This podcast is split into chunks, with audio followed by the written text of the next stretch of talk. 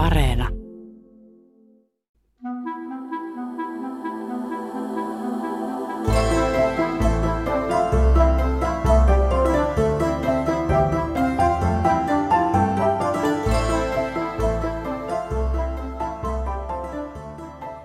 Pariisin ensimmäinen metrolinja on otettu käyttöön vuoden 1900 heinäkuussa. Myös autot ovat vähitellen valtaamassa Pariisin katuja, vaikka boulevardeilla nähdäänkin vielä enemmän hevoskärryjä kuin autoja. Kaupungin kahviloissa istuu sylinterihattuisia miehiä ja kukkalierihattuisia naisia. Belle Epoque on päättymässä ja uusi aikakausi alkamassa. Tänä siirtymäaikana syntyy tyttölapsi, joka saa nimekseen Simon de Beauvoir.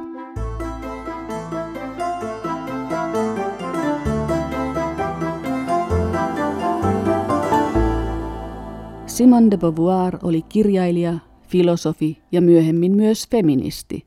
Hän kirjoitti lukuisia romaaneja, kertomuksia, esseitä ja muistelmia. Häntä pidetään myös yhtenä eksistentialismin keskeisimmistä edustajista yhdessä Jean-Paul Sartren ja Albert Camusin kanssa. Simone de Beauvoir on myös yksi naisliikkeen merkittävimmistä ikoneista. Toinen sukupuoli teoksellaan, jossa hän pohti naisen roolia – Beauvoir loi teoreettisen perustan naisliikkeelle. Teosta pidetään vielä nykyään feministisen filosofian perusteoksena.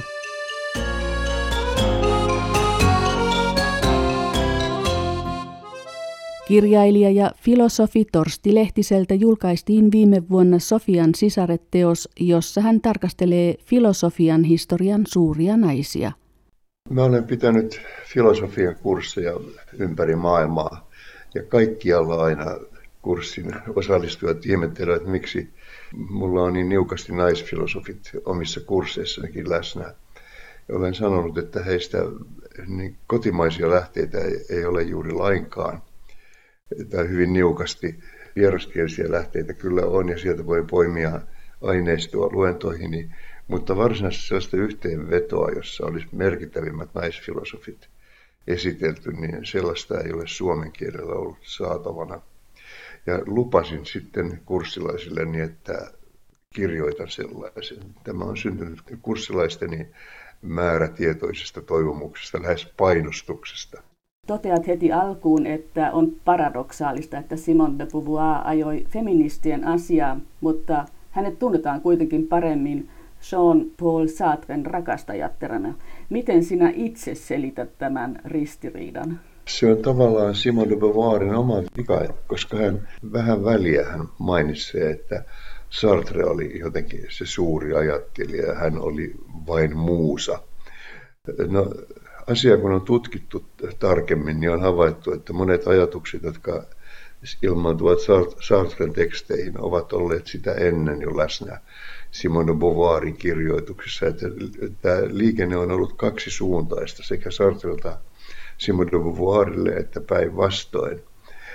Tässä ei oikein ole mitään selkeää varmuutta siitä, kumpi on muusa ja kumpi mestari. He olivat niin läheiset toisilleen.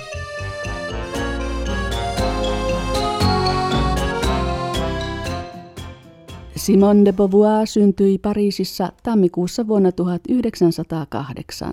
Hän oli Georges ja Françoise de Beauvoirin ensimmäinen lapsi. Perheeseen syntyi vielä toinen tytär kaksi vuotta myöhemmin. Hän sai kasteessa nimekseen Eleen. Beauvoirin perhe kuului ylempään porvaristoon. Perhe asui Montparnassin kaupungin osassa. Heidän naapuritalossaan sijaitsi kuuluisa Café La Rotonde, joka oli lukuisten merkittävien taiteilijoiden kantakahvila ja on sitä edelleen. Simone de Beauvoirin lapsuudessa kahvilassa nähtiin usein Pablo Picasso, joka itsekin asui kahvilan lähistöllä. Mutta kuulemma myös Vladimir Iljits Lenin ja Leo Trotski pelasivat siellä sakkia.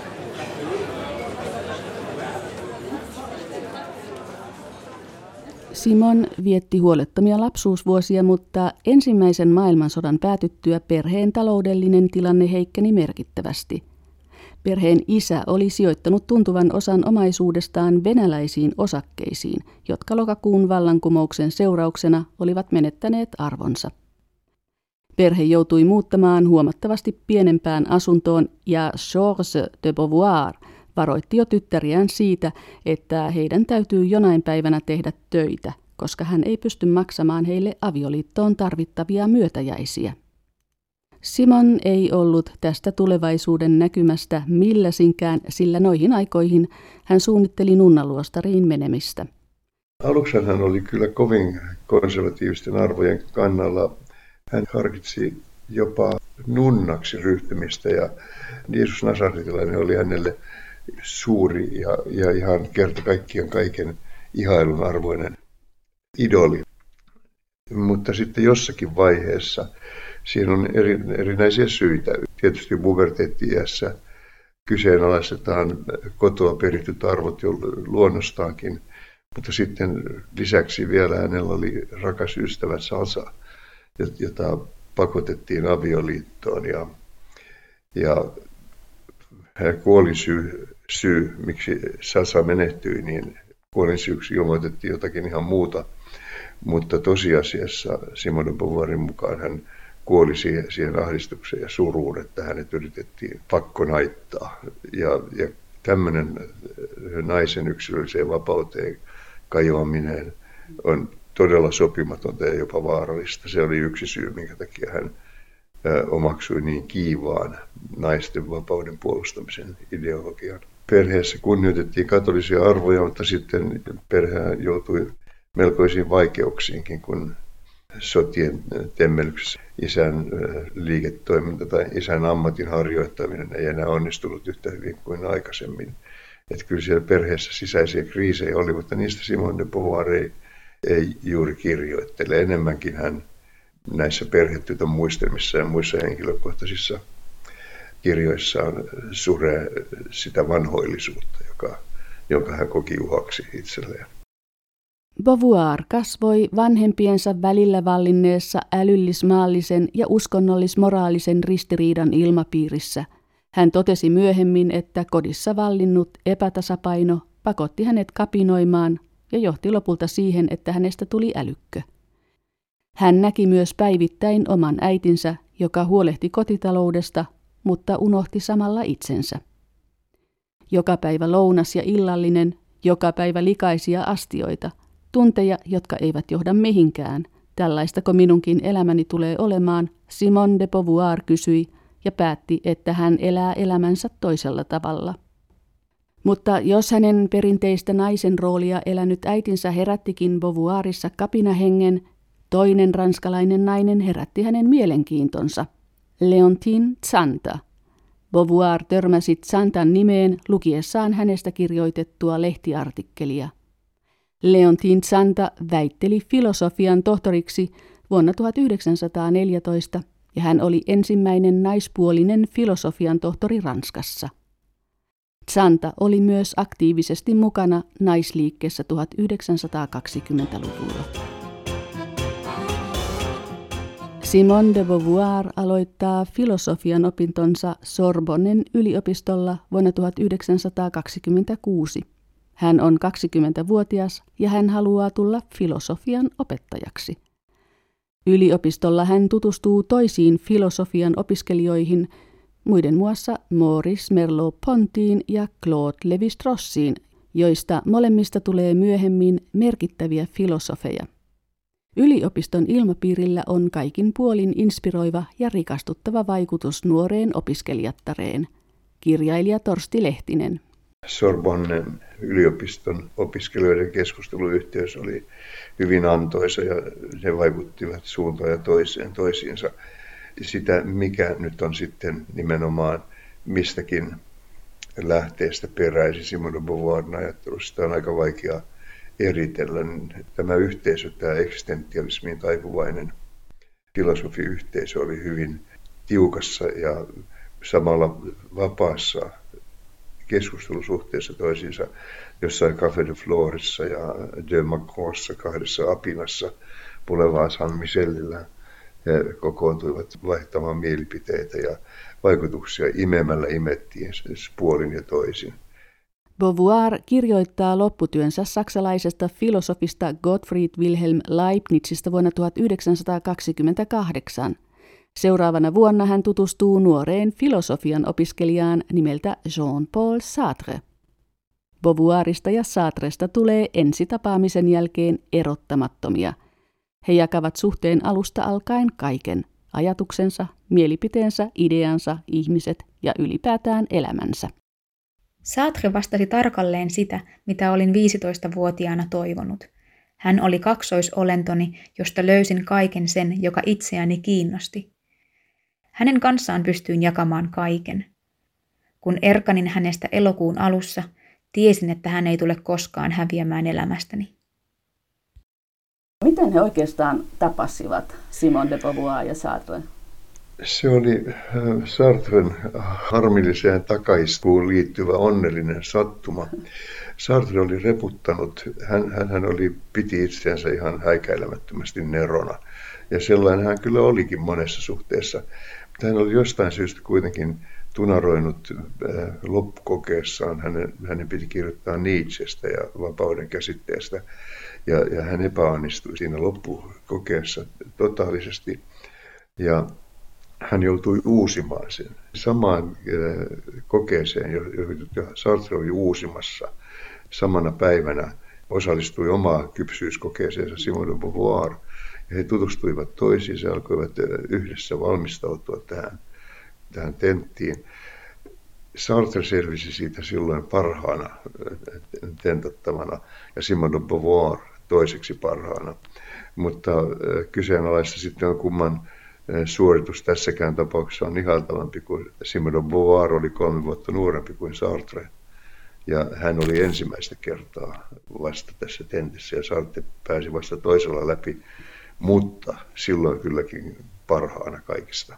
Ja si- silloin he tietysti kaksi älykästä, lahjakasta ihmistä alkoivat tuntea vetoa toisiaan kohtaan ja alkoivat käydä kävelyillä puistoissa ja tapailla. Ja he tekivät tämän käsittämättömän sopimuksen, että he ensin yrittävät kaksi vuotta tulla toimeen ilman toisiaan ja sen jälkeen tapaavat eräässä paikassa ja katsovat, onko nyt mahdollista heidän elää ilman toisiaan. Ja tulivat siihen tulokseen, ei ole, ja tekivät sopimuksen, että he jakavat kaiken. He eivät koskaan rajoita toistensa vapautta millään tavalla, mutta ovat kaikessa valmiit antamaan täyden tuen toistensa hankkeille. Se oli hyvin idealistinen sopimus. Kuinka hyvin se mielestäsi toteutui? Aika huonosti. Siis sopimukseenhan kuului täysi vapaus saa olla sen suhteen ulkopuolisia rakastajia ja rakastajattaria. Sartrella oli rakastajattari ja Simon de Beauvoirilla kumpiakin. Hänellä oli sekä mies- että naispuolisia suhteita tämän perussuhteensa ohessa ja se oli ihan sallittua ja soveliastakin, mutta ei helppoa. Se aiheutti kyllä tuskaa toiselle osapuolelle, kun varsinkin jos joku näistä suhteista alkoi näyttää niin vakavalta, että, että joutui pelkäämään, että se vahingoittaa tätä heidän yhteistä sopimustaan. Simon de Beauvoirillahan oli chicagolaisen Nelson Algren nimiseen kirjailijaan hyvin kiivas rakkaussuuden. Algren kosiskeli häntä ja Simon rakasti häntä vahvasti, mutta ei kuitenkaan rikkonut sopimusta ensinnäkään sen takia, että hän oli sen, sen Sartrelle pyhästi luvannut tai tehnyt tämän sopimuksen, että vaikka seikkaillaan missä, niin lopulta pysytään kuitenkin aina yhdessä. Ja toisaalta hän, hän vähän halveksui koko avioliittoinstituutiota. Hän kirjoittaa jossakin, että avioliitto on kahden heikon ihmisen salaliitto, jossa he yhdistävät omat heikkoutensa kestääkseen elämän. Sen pitäisi olla kahden vahvan ihmisen liitto, jossa he yhdistävät voimansa saadakseen yhdessä aikaan jotain suurta.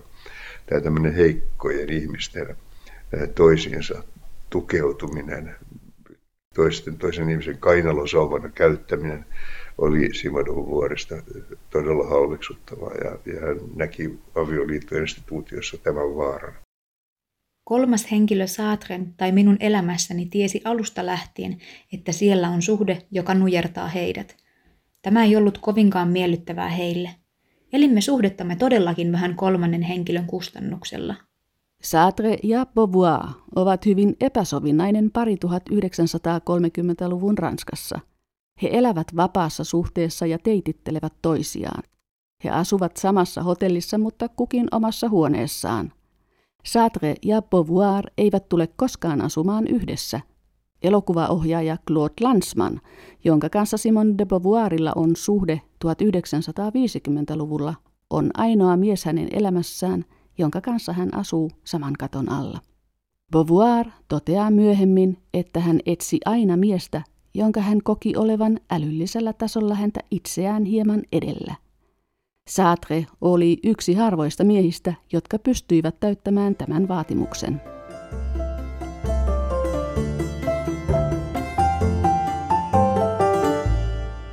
Saksalainen toimittaja ja kirjailija Julia Korbik törmäsi Simone de Beauvoirin nimeen ensimmäisen kerran, kun hän valmisteli koulussa esitelmää eksistentialismista – Samassa yhteydessä hän googlasi kuvia Saatresta ja näki kuvan myös turbiinipäähineeseen pukeutuneesta Simon de Beauvoirista. Korbikin kiinnostus Beauvoiriin heräsi kuitenkin vasta pari vuotta myöhemmin, kun hänen käsinsä osui Mandariinit-romaani. Vasemmistointellektuellien elämää sodan jälkeisessä Ranskassa kuvaava romaani toi Beauvoirille Ranskan merkittävimmän kirjallisuuspalkinnon. Julia Korbikissa mandariinit laukaisi todellisen Beauvoir-innostuksen ja samalla kiinnostuksen feminismiin. Korbikilta julkaistiin kolme vuotta sitten O. Simon-niminen kirja ja hän alkoi pitää myös Beauvoir-blogia. Hän halusi välttää sekä kirjassaan että blogissaan jäykkää ja teoreettista käsittelytapaa, joka Beauvoirista puhuttaessa usein vallitsee. Ich dachte, ich möchte unbedingt über Simone de Beauvoir schreiben, aber ich bin jetzt eigentlich auch keine Wissenschaftlerin. Äh, ich forsche jetzt nicht im Bereich Simone de Beauvoir. Simone de Beauvoir-blogini oli minulle vähän kuin leikkikenttä. Minulla oli se tunne, että minulla on paljon kerrottavaa hänestä, mutta en halunnut kirjoittaa hänestä teoreettisesti, vaan leikkisesti ja hauskasti. Simone de Beauvoir herättää monessa melkeinpä pelon sekaista kunnioitusta – sillä hän vaikuttaa ankaralta. Halusin blogini kautta muuttaa tätä mielikuvaa. Tällä hetkellä en kirjoita blogiini, mutta sen pohjalta syntyi idea Simone de Beauvoir-kirjasta, joka julkaistiin muutama vuosi sitten. Kuinka ajankohtainen Simone de Beauvoir on 1980-luvun lopulla syntyneen Julia Korbikin näkökulmasta katsottuna? Zwar einerseits, es wird immer vorgeworfen, sehr hart gegenüber Frauen ist, also Frauen vieles abverlangt und sagt, ihr seid es, die euch befreien müsst. Also ihr müsst selber für eure Freiheit sorgen und äh, dieses Recht auch einfordern. Aber andererseits ähm, hat sie auch sehr viel Verständnis dafür, Simone de Beauvoiria syytetään usein siitä, että hän vaatii naisilta paljon, kun hän sanoo, teidän on itse tehtävä vapautumisenne eteen työtä. Mutta toisaalta hänellä on myös ymmärrystä sille, että se ei ole kaikille naisille mahdollista. Simone de Beauvoir näki, että naiset elävät erilaisissa elinolosuhteissa ja että kaikilla ei ole samoja mahdollisuuksia elää elämäänsä vapaasti ja itsenäisesti. Simone de Beauvoirin näkemys on mielestäni ajankohtainen myös oman aikamme feminismille.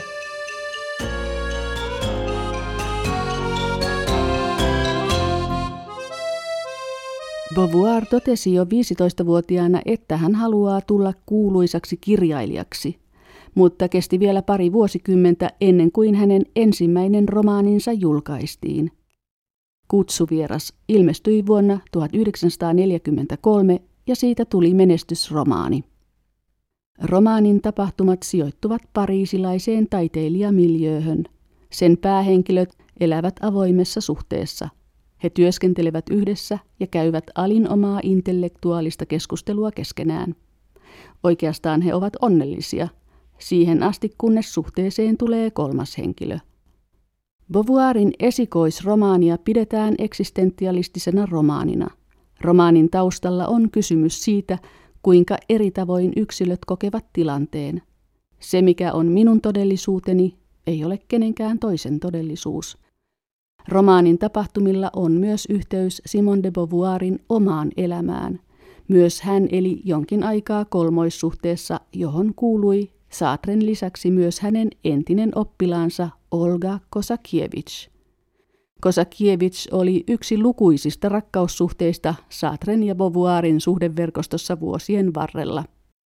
Hän toimi filosofian opettajana ja hän oli myös kaunokirjallisen itseilmaisun vahva intohimo.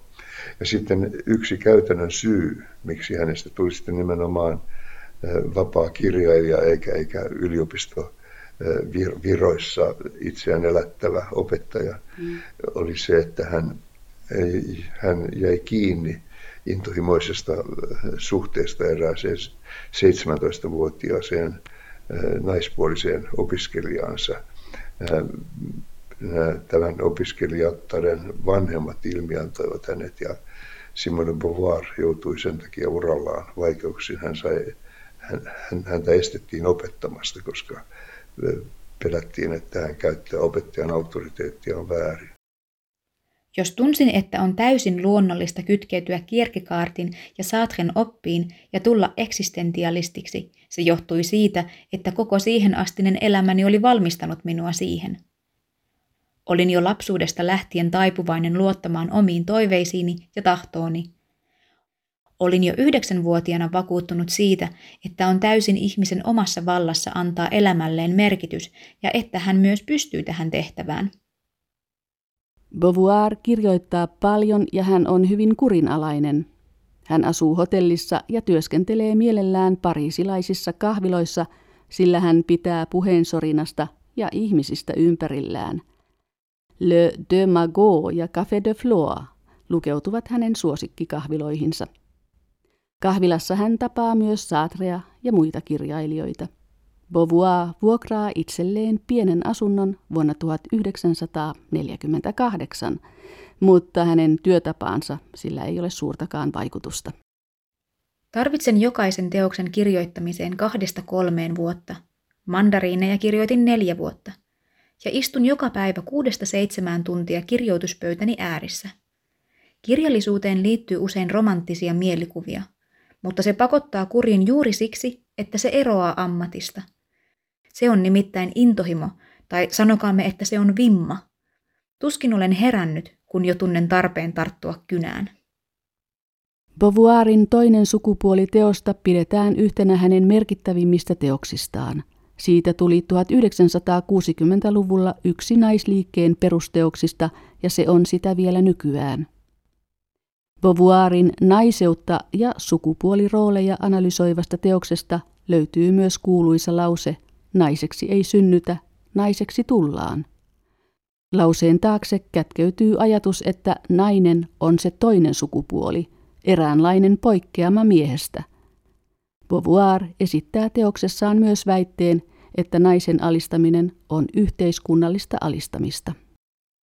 Olin kirjoittanut kolme romaania ja esseitä ilman, että olin miettinyt naisen rooliani. Yhtenä päivänä tunsin, että haluan sanoa jotakin omasta itsestäni. Aloin miettiä ja totesin vähän hämmästyneenä. Ensimmäinen asia, jonka halusin sanoa, oli olen nainen.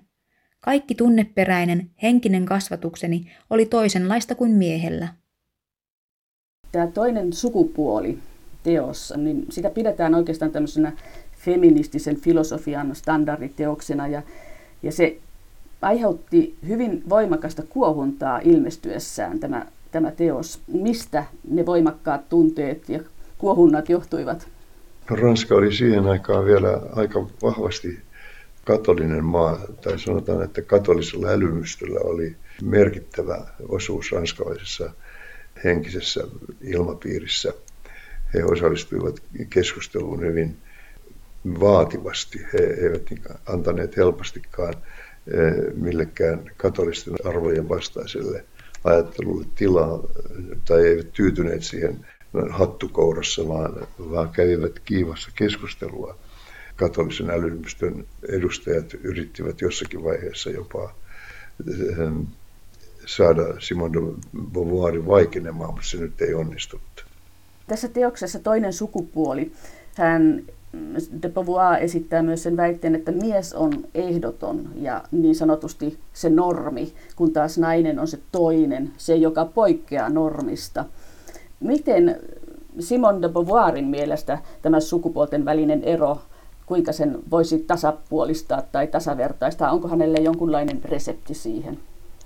No naisen pitää nousta toisuuden asemasta todelliseksi subjektiksi, joka ei ole mikään miehen heijastuma tai jota mies ei käytä vain toisuuden peilinä, vaan joka on oma itsenäinen subjekti. Naiset ovat osittain Simone Beauvoirin mielestä syyllisiä siihen oman asemansa heikkouteen. He ovat liian nöyrästi suostuneet. Heidän pitää omaksua taistelevampi asenne ja kieltäytyä olemasta toisia, vaatia oikeutta olla oma toimija, oma subjekti tässä maailmassa.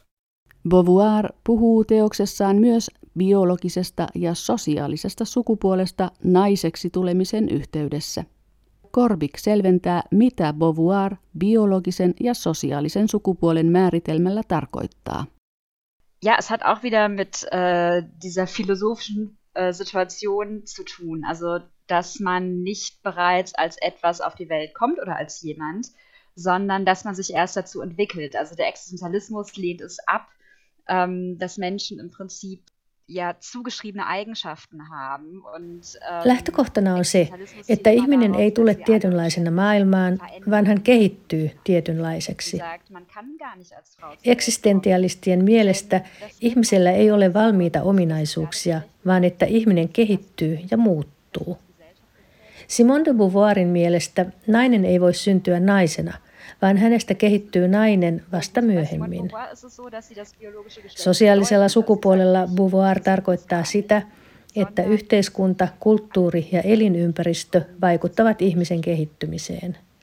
Biologisella sukupuolella hän puolestaan tarkoittaa fyysistä kehoamme – hän näkee, että biologisesta sukupuolesta koituu naisille tiettyjä rajoitteita, mutta että nämä rajoitteet eivät saa johtaa epätasa-arvoisuuteen. Sie sagt natürlich ganz klar, das biologische Geschlecht sollte niemals ein Grund für Ungleichbehandlung sein. Beauvoir kirjoitti toinen sukupuoliteoksensa 1940-luvun lopulla, mutta feministiksi hän tunnustautui vasta 60- ja 70-luvun taitteessa, kun naisliikkeen niin sanottu toinen aalto alkoi muodostua. Naisliikkeen ensimmäisellä aallolla puolestaan tarkoitetaan 1700-luvun lopulla alkunsa saanutta liikettä, joka oli vielä Ranskan vallankumouksen ja tasa-arvon hengessä. Nähdäkseni militantti feminismi sai alkunsa vuoden 1968 mielenosoituksista – Sieltä tulivat feministiset vaatimukset, kun naiset tajusivat, että miehet eivät kohtele heitä tasa-arvoisesti. Miehet pitivät puheita, naiset kirjoittivat ne kirjoituskoneella. Miehet seisoivat puhujan korokkeella, naiset keittivät kahvia keittiössä. Jossain vaiheessa naiset saivat tarpeekseen, sillä he olivat älykkäitä naisia. He tajusivat, että heidän on otettava kohtalo omiin käsiinsä ja taisteltava erillään vallankumouksellisia esittävistä miehistä. Hän piti itseään jopa antifeministinä. 1970-luvun alkupuolella hän tunnustautui feministiksi. Tapahtuiko siinä jonkunlainen käänne hänen kehityksessään? Kuinka hän itsensä naisena koki? No itse asiassa ei. Hän, hyvä, hyvin vastaakoisesti, samoin kuin Sartre, suostui minkään ismin alle. Simone Beauvoir kieltäytyi myöskään, myöskään eksistentialismin ismin alle luokiteltavaksi. Hän vältti kaikkia tällaisia kategorioita, jotka orjuuttavat ihmisen yksilöllisyyttä. Ja hän napisi sekä sitä vastaan, että häntä halutaan, hänet halutaan määritellä eksistentialistiksi ja myös sitä vastaan, että hänet halutaan määritellä feministiksi. Tämä oli hänen perusasenteensa kaikenlaisten kategorioiden alaisuuteen suostumattomuus. Mir war damals gar nicht bewusst, dass, als sie das andere Geschlecht geschrieben hat, sie eben keine Feministin sein wollte. Und das hat verschiedene Gründe. Also erstens war die feministische Bewegung damals äh, in den 40er Jahren nicht besonders schlagkräftig. Minulle ei ollut selvää, että Simone de Beauvoir kielsi olevansa feministi, kun hän kirjoitti Toinen sukupuoli teostaan. Tähän oli useita syitä. Yksi niistä on se, että feministinen liike ei ollut kirjan kirjoittamisen aikaan 40-luvulla kovin iskukykyinen. Tuolloin ei ollut yhtenäistä liikettä, vaan useita pieniä ryhmiä. Ranskalaiset naiset olivat toisen maailmansodan päättymisen aikoihin saaneet myös äänioikeuden. Tunnelma oli, että olemme saavuttaneet äänioikeuden, se riittää. Noihin aikoihin Simone de Beauvoir luki itsensä monien tuon ajan älykköjen tavoin sosialistiksi. Hän oli sitä mieltä, että luokkakysymys saadaan hoidettua vallankumouksen kautta samoin kuin naisten asemaa koskeva ongelma. Beauvoir uskoi, että sosialismin myötä yhteiskunta muuttuu eikä feminismiä enää tarvita.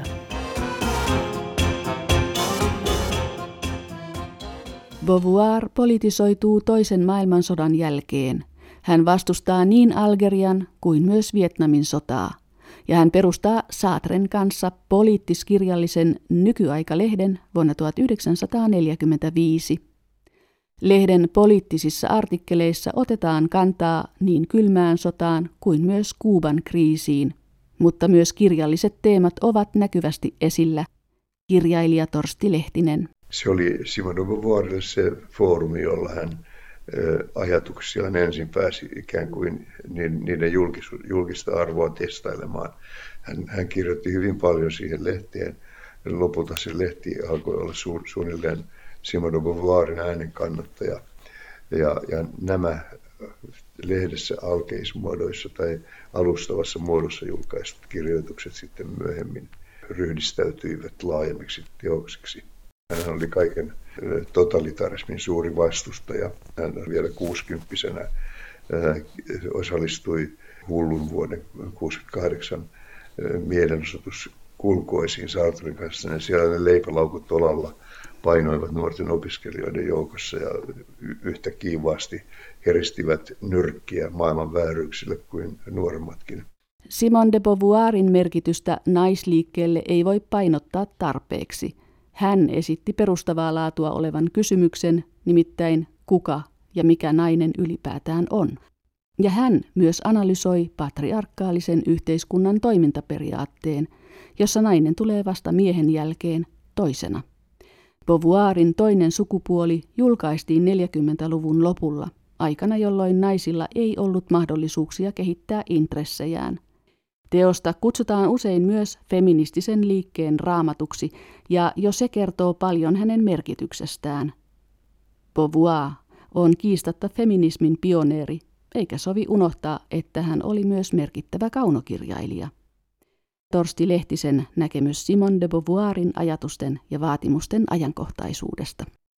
Suuri osa hänen vaatimuksistaan on tullut kuuluiksi, että siinä mielessä hän on tavallaan menettänyt merkitystään, mitä ei voi laskea hänelle mitenkään negatiiviseksi piirteeksi. Päinvastoin sitä voi pitää hänen onnistumisenaan, että hän ei enää ole niin tarpeellinen ja merkittävä. Sama joku suomalainen Minna Kant, aikanaan hän, hän sai niin paljon naisasiassa aikaan, että hän teki itsensä osittain tarpeettomaksi. Kyllä Simone de Beauvoirin vaatimuksen on tullut kuulluksi, mutta kyllähän tietenkin yhä työ jatkuu.